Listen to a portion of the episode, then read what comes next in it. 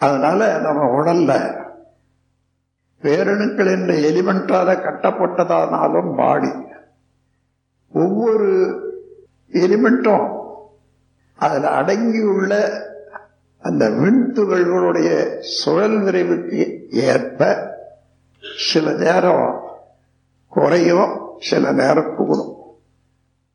பல காரணங்களால அதில் உள்ள அணுக்கள் மெதுவாக சுழல ஆரம்பிக்குதுன்னு வச்சுக்கோங்க. மெதுவாக சுழல ஆரம்பிச்சா இருக்க ஆற்றல் சரியா வேலை செய்து அது அப்ப எவ்வளவு சேரணுமோ அவ்வளவு சேர்ந்துக்கும். இந்த சுழலறிவு அதிகமாக இருந்தால் விலக்கு ஆற்றலாக மாறுது. அதனால சிலது ஓடி போகும் சில அணுக்கள். அப்ப எந்த ஒரு பேரணை எடுத்தாலும் பேரணுக்களை தான் நாம் எலிமெண்ட்னு சொல்றோம். எந்த எலிமெண்ட் எடுத்தாலும் எப்பொழுதும் அந்த சூழ்நிலைக்கு தகுந்தவாறு அதனுடைய ஸ்பின்னிங் ஆக்ஷன் அதில் உள்ள அணுக்களுடைய ஸ்பின்னிங் வேகம் ஏற்றத்தாழ்வுக்கு தகுந்தவாறு கூடுதலோ அல்லது குறைதலோ உண்டாகும்.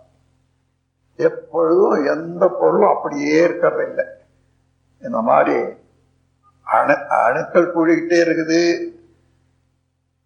எலிமெண்ட்ல எலிமெண்ட்ஸை கூடிக்கொண்டு வெளியேறிக்கொண்டும் இருக்கிறது மற்ற பொருட்கள்ல இந்த மாதிரி கூடிக்கொண்டும் வெளியேறிக்கொண்டும் விரிந்து கொண்டு இருக்கிற இந்த பிரபஞ்சத்துல நம்ம உடலும் ஒரு பொருள் தான் அப்படி கூடிக்கொண்டு வெளியேறி கொண்டு இருக்கக்கூடிய விலகி கொண்டு இருக்கக்கூடிய ஒரு ஆற்றல்ல சில அணுக்கள் வெளியேறுது என்று தெரியுது நமக்கு. சில அணுக்கள் உள்ள இழுக்கப்படுது அது சேர்த்து கொள்ளுது தெரியுது.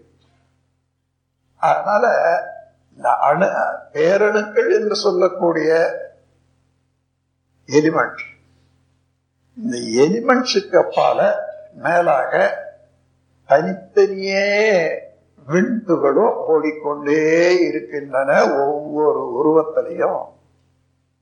அப்போ பாடி பிசிக்கல் பாடி கட்டப்பட்டிருப்பது எலிமெண்டால எலிமெண்ட்ஸோ விண்துகளால விண்துகளோ தனித்தனியான நச்சுழல் விரைவினால கூடுதல் குறைதல் என்னது ஏற்படுத்திக் கொள்ளும். அதனால இப்போ நம்ம பாடியில பிசிக்கல் பாடி அந்த தனித்தனியா விண்கள் ஓடுது பாருங்க. அதை உயிராற்றல்னு சொல்லுவோம். அதுதான் ஹாஸ்டல் பாடி சூக்கும சக்தி என்று சொல்லுவோம் அதைத்தான் உயிர் என்று நாம் கொள்றோம். அப்போ ஒவ்வொரு விண்துகளும் இறைத்துகள்கள் பல சேர்ந்து கூடி இயங்கிக் கொண்டிருக்கக்கூடிய ஒரு கட்டடம். ஆகையினால அந்த இறைத்துகளும் விண்ணிலிருந்து சில ஓடிக்கொண்டு இருக்கோம் சேர்ந்து கொண்டு இருக்கும் அந்த மாதிரியாக பாடியில எந்த இடத்துல எடுத்தாலும் பிசிக்கல் ஹாஸ்டல் மேக்னட்டிக் என்ற நாம் மூன்று விதமான இயக்கங்கள் தத்துவங்கள் இயங்கிக் கொண்டே இருக்கின்றன. அப்போ இந்த அலை இயக்கமாக வரக்கூடிய காந்த இயக்கம். தனித்தனியே துகள்கள். அணுவில் இருந்து பிரிந்து போற துகள்கள். அவைகளெல்லாம் தான் உடல்ல காந்த சக்தின்னு சொல்றோம். அப்போ ஒவ்வொரு உடல்லையும் அந்த காந்த ஆற்றல் ஓடிக்கொண்டே இருக்கு. ஆனா தச்சுழற்சி உடையதாக இருப்பதனால ஒவ்வொரு அணுவும் அது கூட்டு செயற்கையா இருக்கக்கூடிய எந்த இடத்துலையும் அதே சுழற்சியில இருக்கும்.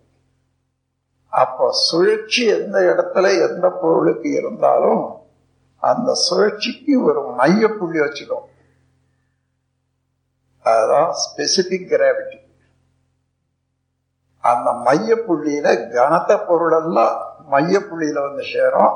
லேசாக போக போக விரிந்த நிலையில வரும்.